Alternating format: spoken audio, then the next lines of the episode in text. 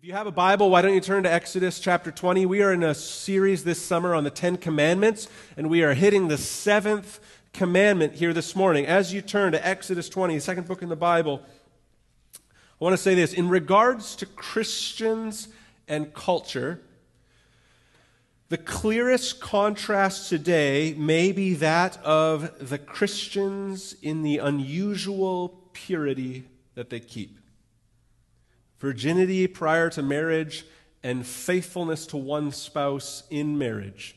Early church father Tertullian said of the church, One in mind and soul, we do not hesitate to share our earthly goods with one another. All things are common among us, but our wives.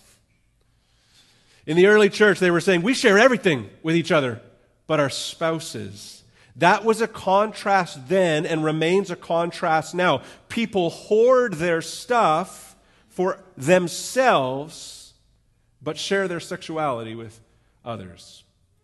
And that contrast of Christians in culture being a counterculture only exists, of course, if the Christian sexual ethic remains cherished, valued, and honored.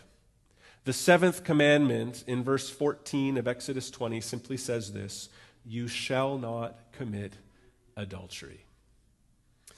First, this morning, I want us to look briefly at marriage, what it's intended to be.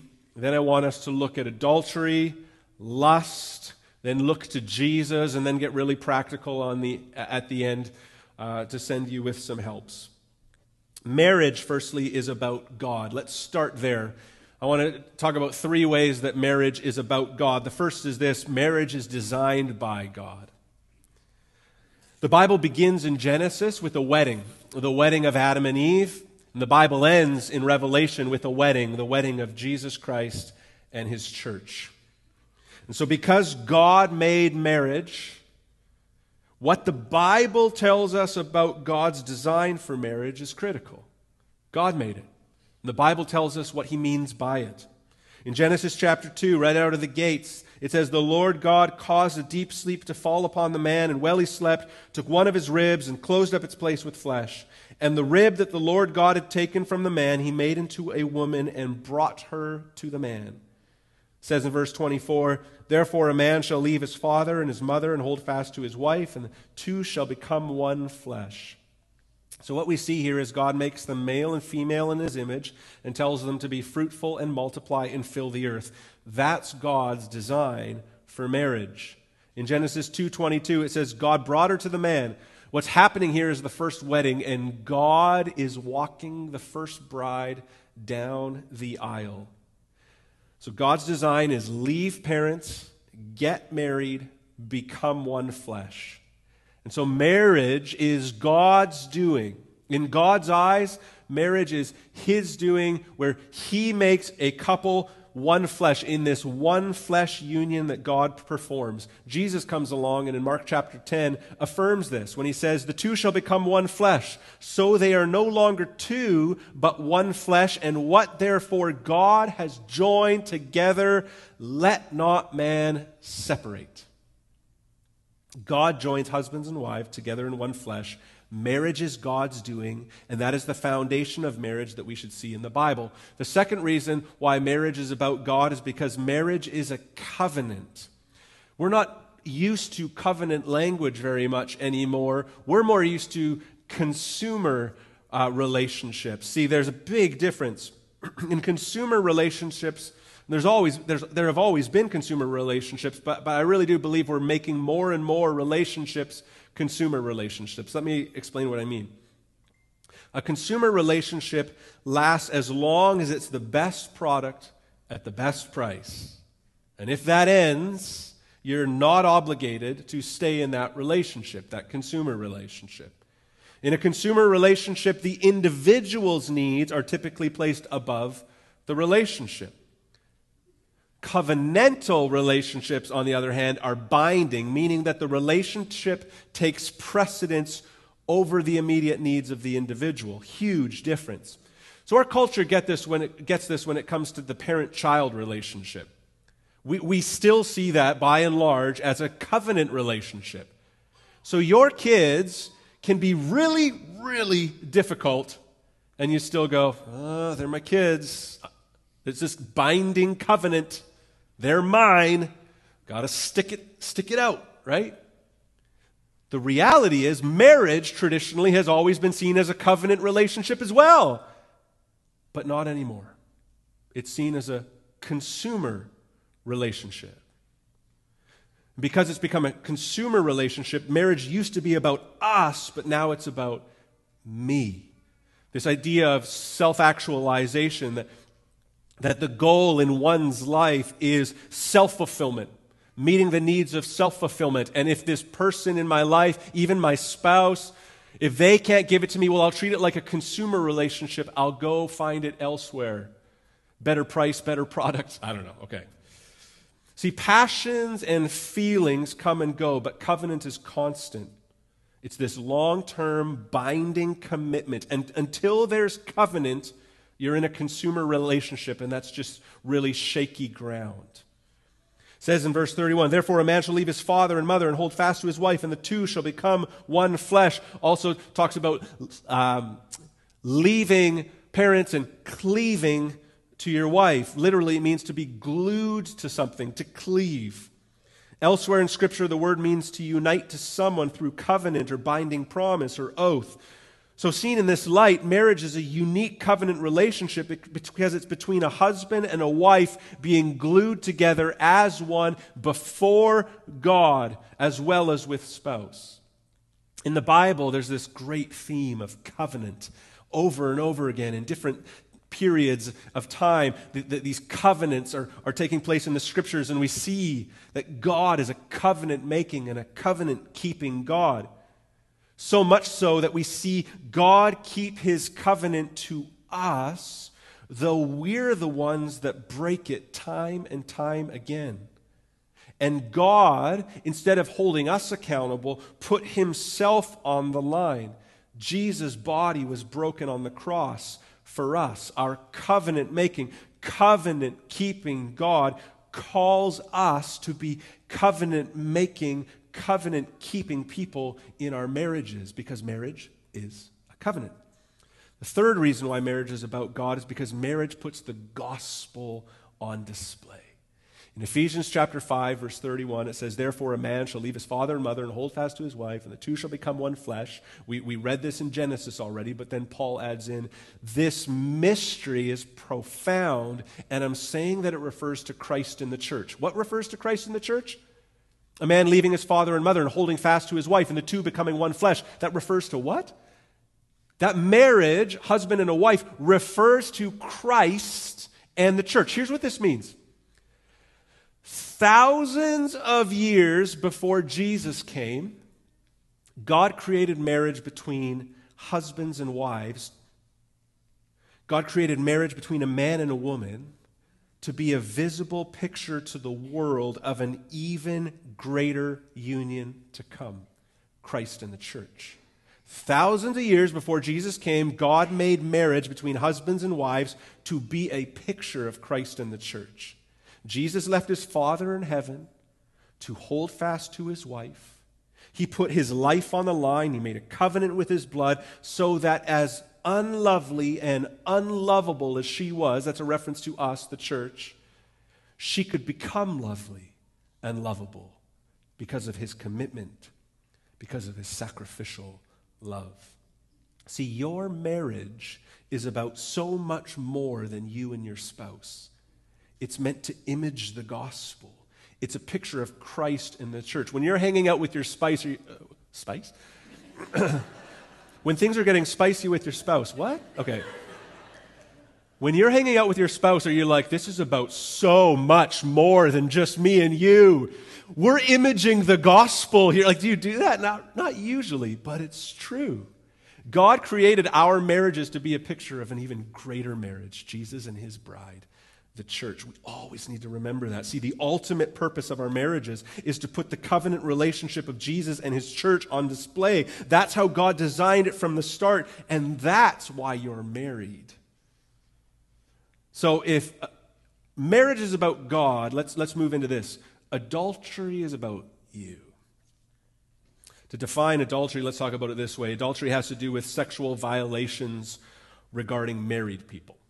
So you don't have to be married to be an adulterer. You, if you sleep with someone who is married, you are an adulterer or known as a homewrecker. Right? So this applies to everyone. Not only that, we need to understand that when the Ten Commandments uh, label something, they're kind of going big, but, but what also applies is kind of every, if we want to call it that, lesser sin. So last week we looked at you shall not murder. But it's also saying, like, it's not a great idea to get into fistfights. We even talked about the fact that the anger in your heart towards people that's so venomous, it, it's like emotional murder. So it includes that too. And so the same is applying here. We're talking adultery because it's this covenant breaking, it can ruin a family, that kind of stuff. But like fornication, like sleeping with someone when you're not married, all the, all the kind of lesser kind of sexual sins we could talk about, they all fall under this seventh commandment. Don't commit adultery. But see, adultery in our, in our, in our culture is kind of affirmed if there's like real love there. You ever notice that? Like, I read that more than nine out of ten romances in, in movies and television, the romances you watch on the screen, more than nine out of ten of them are couples that aren't married. They're either adulterers or singles or whatever. And the reason is, I read this about uh, uh, uh some writers and producers talked about this. They're like, like married couple storylines are just so boring. Right? Like there needs to be action and intrigue. And how do you get that? Well, it's these, this person who's married to this just boring, like, right, just terrible person. And then there's this person that's like the perfect fit for them. And they just need to go be with them. And everybody's watching the film, like, yes, go to them. Right? Like, you just think that, like, you're, you're, you're, you're, you're told to, like, that's the right thing. Like, you're gonna, you two are so in love. Like, leave that bag. Right? Like, that's the story. That's the story of almost every show and every movie. That's the romance stuff. And as they're, like, running from their spouse to the arms of another, you're like, oh, The reason is this whole self actualization thing. What's the highest value? You're not getting great love over there. Go pursue it here. You'll be happier. You'll have more self fulfillment. You'll have more pleasure. It'll be easier. It'll just be natural. Like all of that stuff. But really, deep down, like it's, it's not that there's greater love over there. It's this self love that drives you to be like, I think it'd be better for me with that person. It's using someone for your own lustful desires, for your self gratification, which is in fact an act of self worship. See, the excuse often made for adultery is my spouse wasn't enough. My spouse wasn't satisfying me. My spouse, spouse didn't complete me. I'm having trouble with that word today. Spouse didn't complete me. My spouse didn't fulfill me. But see, looking to sex and romance for meaning hope and self identity is just a recipe for disaster. See, see, to pursue, to, to look for meaning, hope, and self identity used to come from faith in God. It was through this relationship with God that's like, there's my meaning, there's my hope, there's my identity. It's in Him. But see, we've taken God out of the equation in secular culture in general, and many times in our lives functionally, and we, we look for the supernatural, the sacred, and the divine, and that void we have of it, and we look to some sort of partner to fulfill it. Not just to have a healthy, great, exciting, deep relationship, but for the supernatural, for the divine. And no one can hold up to that weight. Like, no one holds up under that weight except for Jesus. See, it's only when we understand the meaning of marriage rightly that we prop- uh, we're properly equipped in our marriages. So let me equip you for your marriages. Here we go. This is the reality of it all. You are so fully and completely loved by Jesus that your marriage won't fall apart when your spouse lets you down. Because you're so fully and completely loved by Jesus. So when your spouse lets you down, you still have hope, you still have meaning, you still have identity. But not only that, you don't need to receive ultimate fulfillment from your spouse because you've already found it rightly and completely in Jesus Christ. And listen, that person in your life can't give you the divine, anyways. They're just going to crumble under that weight you place on them to do it. Nobody survives that. So, to commit adultery is to trample on marriage created by God and to trample on his law, the seventh commandment. And in so doing, it's not just an affront on a command of God, it's an affront of God. It's, it's setting one's own agenda above God's agenda. God is saying, This is my way. This is what's best for you. This is the way I've designed it. And you're saying, nah, I like this better. I think this is better. It's like in The Lion, the Witch, and the Wardrobe. Edmund, that Weasley brother, you know? Right? He, he really like betrays his siblings because there's this wicked witch who draws him in with Turkish delight. right? And so he goes with her and she gives it to him, and it tastes good for a moment but then quickly leaves him hungry and hollow. It never delivers on its promises. It brings longing and discontent and a hunger that can never be satisfied. And if you keep going back for more, in the end, it will kill you. That is adultery. Now, we paint it as that's where bliss will be. That's where self fulfillment will be. That's where meaning will be. That's where pleasure will be. That will go well for you.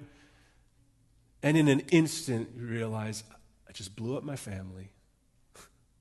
I just caused devastating harm to so many people. Thought the Turkish delight would be delicious. And maybe for a fleeting second it was. But it never delivers on its promises. God designed sex, God designed marriage, He created the context for its flourishing. See, sexual adultery in the scriptures is, is really just analogous for spiritual adultery. Over and over again, God is seen as this faithful husband, and his bride is the nation of Israel. And later in the New Testament, bride is, is the church. And over and over again, they commit adultery, they, they forsake him for another.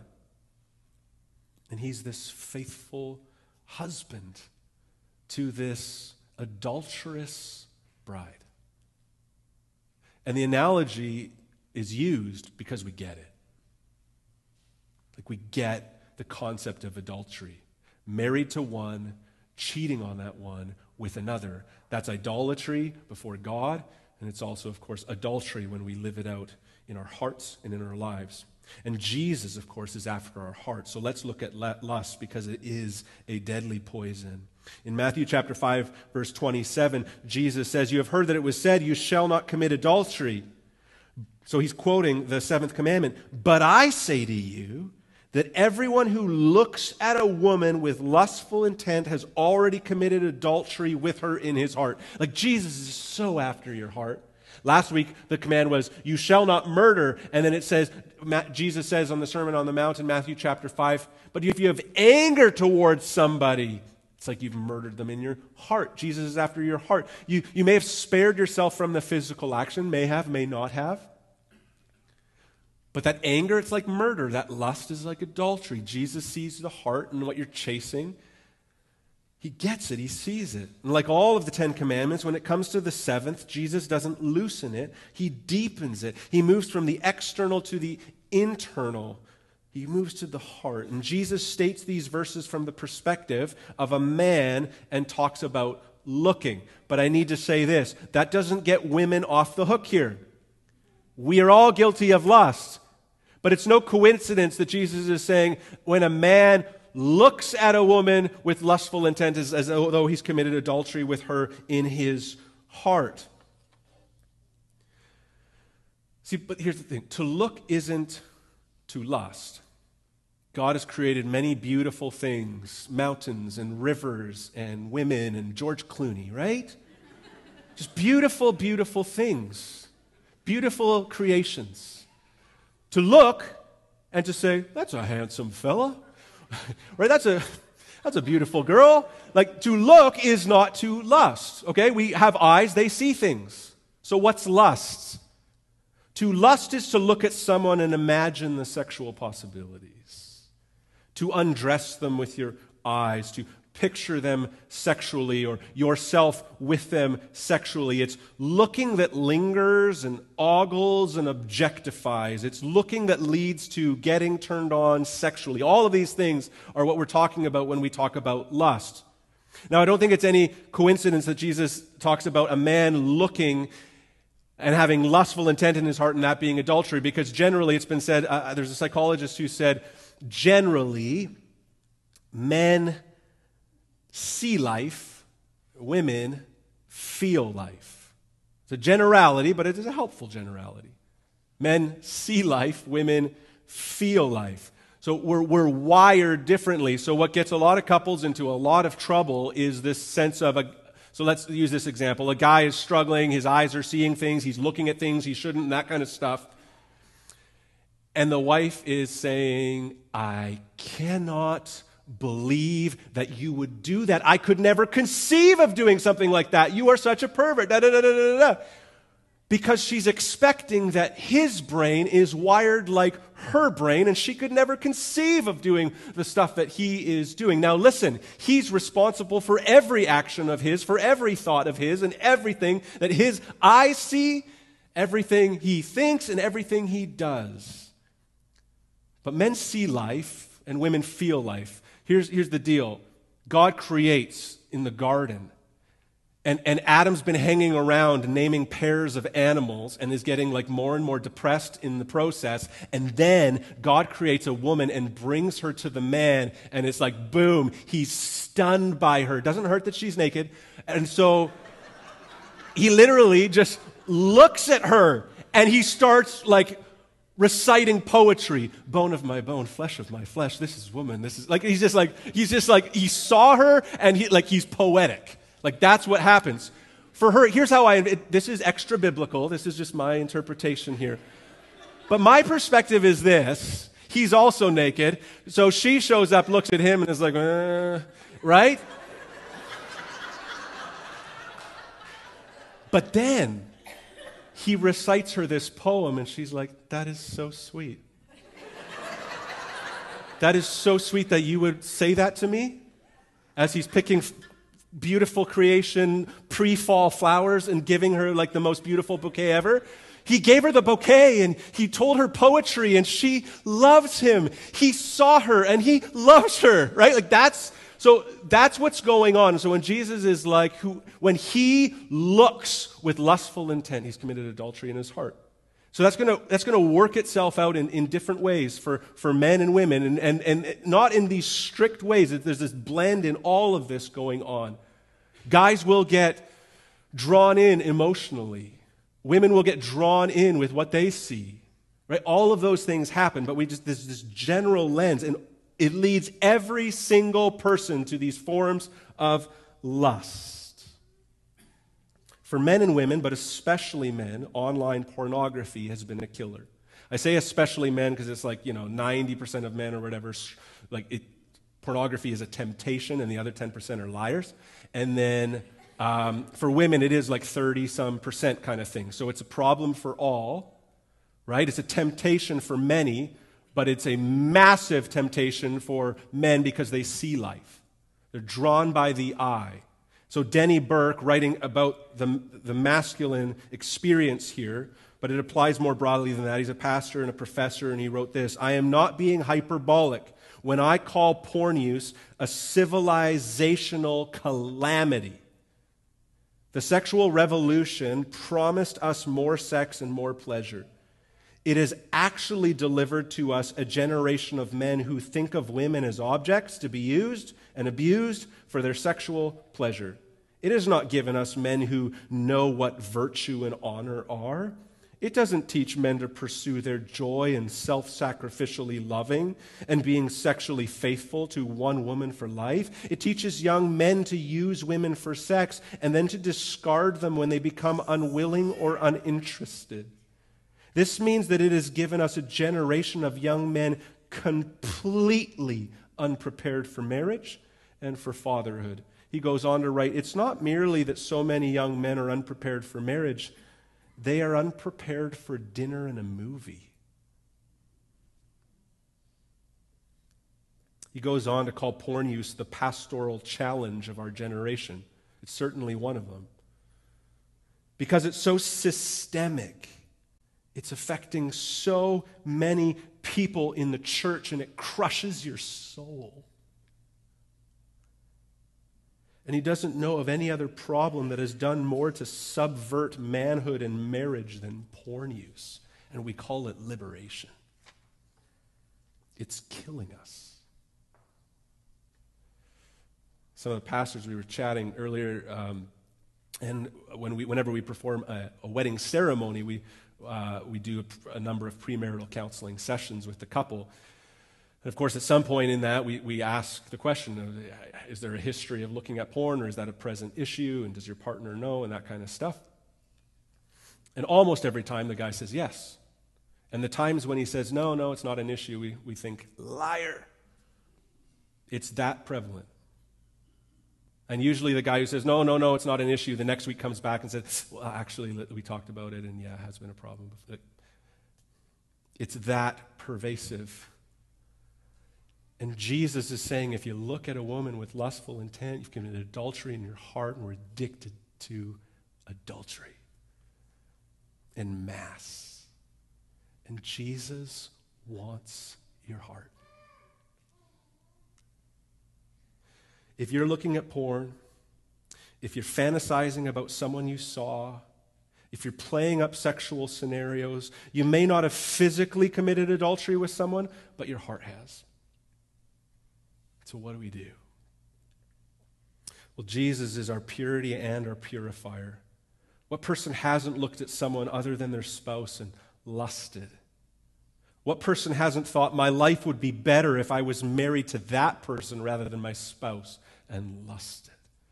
What single hasn't been tempted to idolize a longed for marriage partner rather than trusting God for the sufficiency of his love and lusted? And if our faithfulness in marriage and singleness is weak, what hope do we have of standing pure in our faithfulness to Jesus? These are despairing thoughts. Who's capable of such purity? Well, Jesus was and is truly and completely pure. He kept the seventh commandment against adultery for us. His holiness is the ground of our justification in the area of purity. His holiness is the grounds for justification for us in the area of purity. Not that we've white knuckled it for a long time, not that His holiness is our justification when it comes to purity. Thank you, Jesus.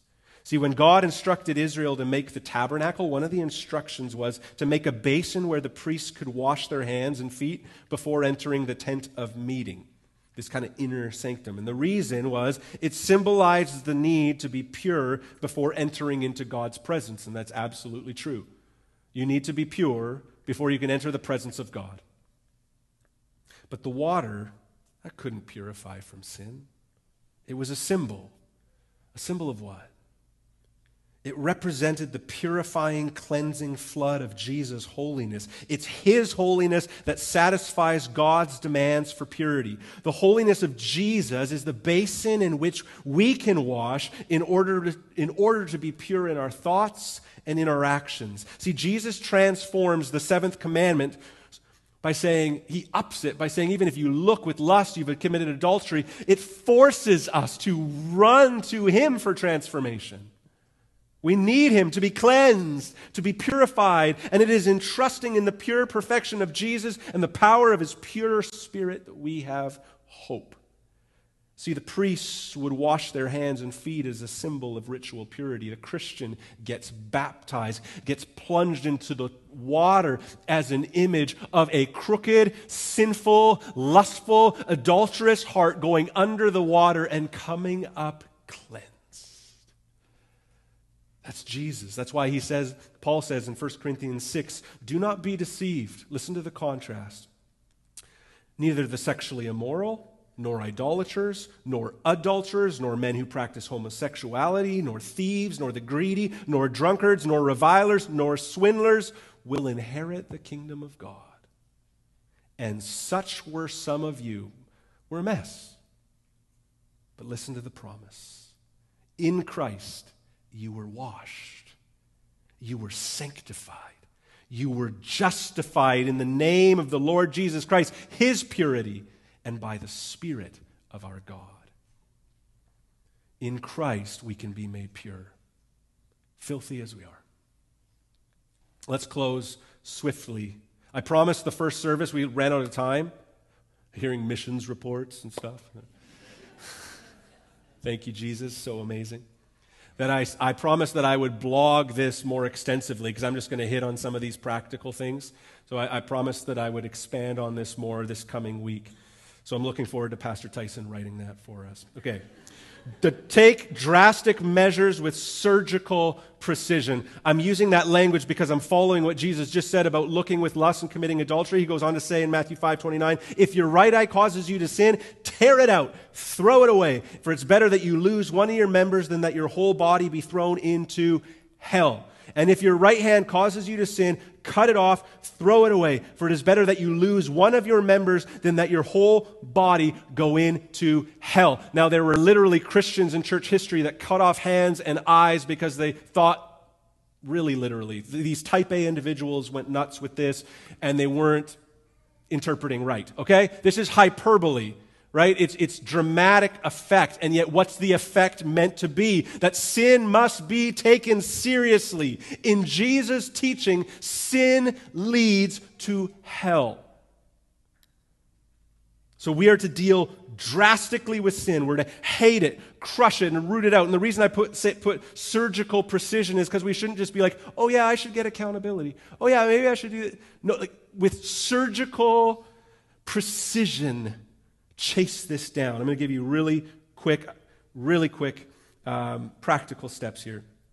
About the eyes, in Matthew 6, Jesus says, The eye is the lamp of the body. So if your eye is healthy, your whole body is full of light. But if your eye is bad, your whole body will be full of darkness. If then the light in you is darkness, how great is the darkness? What are you looking at? Are you filling it with light or are you filling it with darkness? The eye is the doorway to the mind. What are you looking at?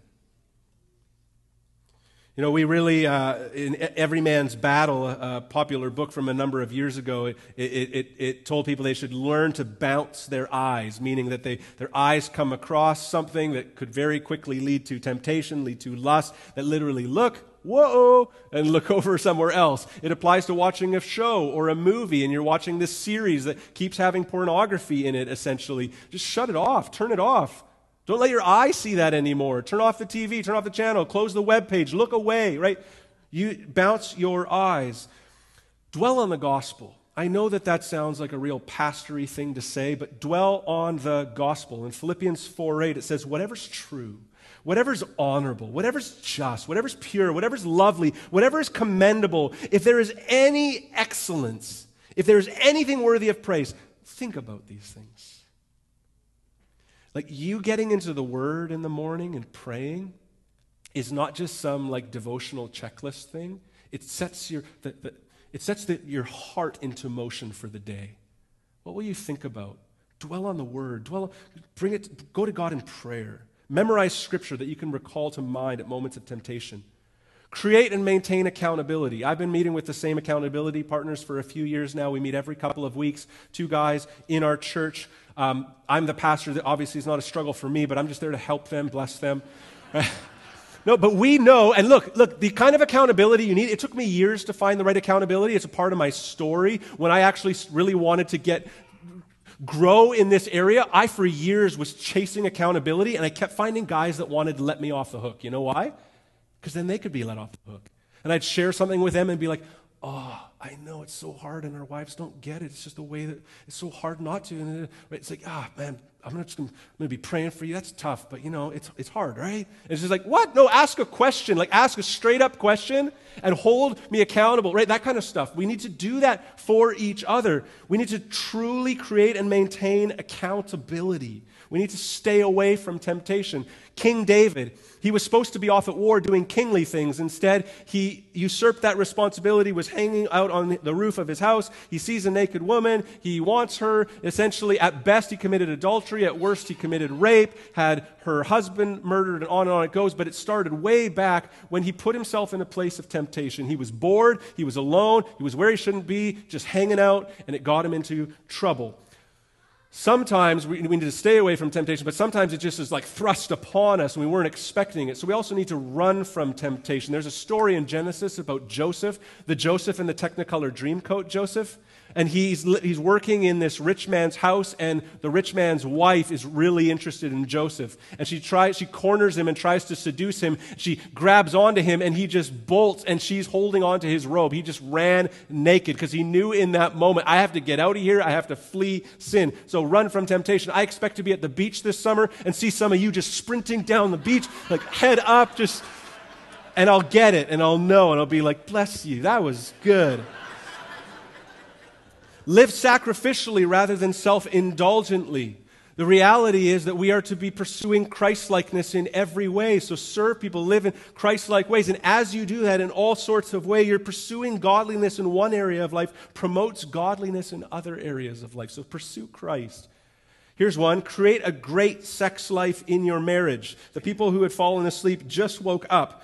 1 Corinthians chapter 7, I'm quoting scripture here. This isn't me, this is the scriptures. Don't be more righteous and holy than the Bible, okay? There's a name for that. I won't use it here, but that's not us. Listen to what the scriptures say about a good sex life. 1 Corinthians 7, verse 2, for married people.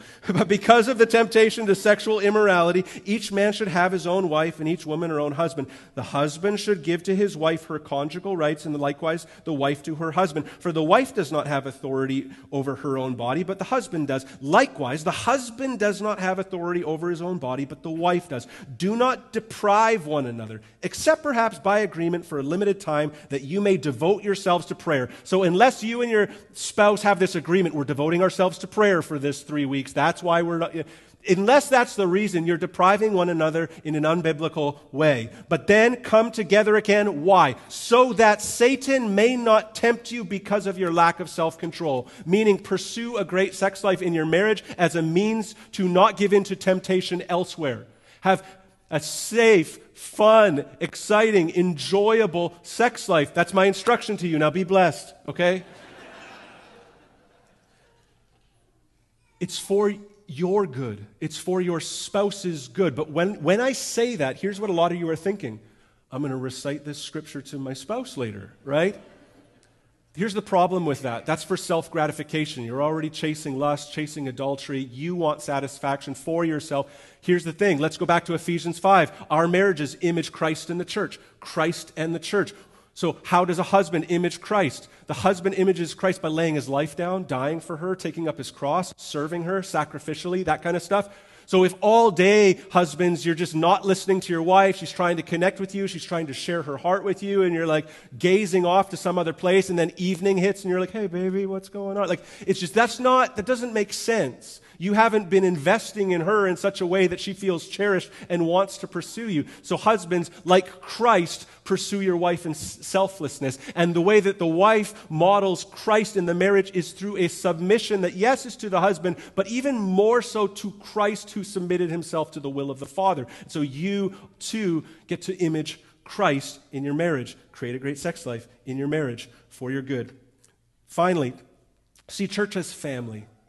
This is what Paul said to a young pastor named Timothy in 1 Timothy 5. Treat an older man like a father, a younger man as brothers, older women as mothers, younger women as sisters, in all purity. What the Apostle Paul is saying to the young pastor is that outside of marriage, our interactions with others should look like brother, sister, parent relationships. So this is, this is to the Christian family. And so if there, are, there is a guy that kind of objectifies a a young woman in the church or whatever, you're to go up to him and be like, whoa, whoa, bro, that's my sister. Okay? That's my mom, man. Okay? We're family, brother, sister, siblings. The last thing I would say, really practically, is repent. Like you can hear this and feel a little bit of conviction and then go to lunch. That's not the Christian life. The Christian life is conviction, seared heart, I got to do something with that, and that's bring it to the foot of the cross and repent of it. When God confronts you with the guilt of your sexual sin, you have a choice. If you keep hiding your sin, you can be sure that it will destroy you in the end. But if you repent of your sexual sin, of your adultery, fornication, lust, God will have mercy. He extended grace to King David, he extended grace to Mary Magdalene. And like the adulterous woman that the mob brought to Jesus to stone her, Jesus said, He who is without sin, throw the first stone. And he extended grace to her. And as she left, he said, Now go sin no more. Don't keep doing that. In the Old Testament, adulterers were stoned to death. That seems crazy to us. That seems insane. But re- this is why they did it it was, it was for pursuing purity in such a way that said that person's soul is lost. So let's show everyone physically what's already happened to them spiritually. What a grace that God gives us time. It's gracious of God to give us time time to cut off a hand, gouge out an eye, Time to repent and turn our dysfunctional, sex, dysfunctional sexuality over to God to heal and mend and purify. And the only reason that it's possible for us is because Jesus took the flogging for us. He was stoned. He took the death we deserved for our law breaking so that we could repent and believe the gospel. Puritan preacher Thomas Watson wrote The soul cannot be lovely to God till it has Christ's image stamped upon it. Is Christ's image stamped upon your heart? If, you're, if it isn't, I worry that your soul is lost. If it is, I would plead that you would continue to live a life of repentance and faith, repentance and faith. Bring it to Him. Seek purity. He will purify you. And if you don't know Jesus, come to Jesus. He embraces you wants to call you home. Let's pray together. Jesus, thank you for your perfection in purity. You lived the ultimate human life and you were single and chaste. And thank you that you died for unpure people, impure people. Thank you. We need that grace. We are adulterers and we repent. And we ask you to bring life transformation as we throw ourselves upon your grace, as we fall at the foot of the cross and plead with your, for your mercy. Knowing that you died for sinners like us, we say thank you, Jesus. I pray for our marriages. I pray for singles here. Oh, Lord, would you purify us? Would you give us vibrant, flourishing, healthy marriages as a witness a gospel witness to this world. In Jesus' name, amen.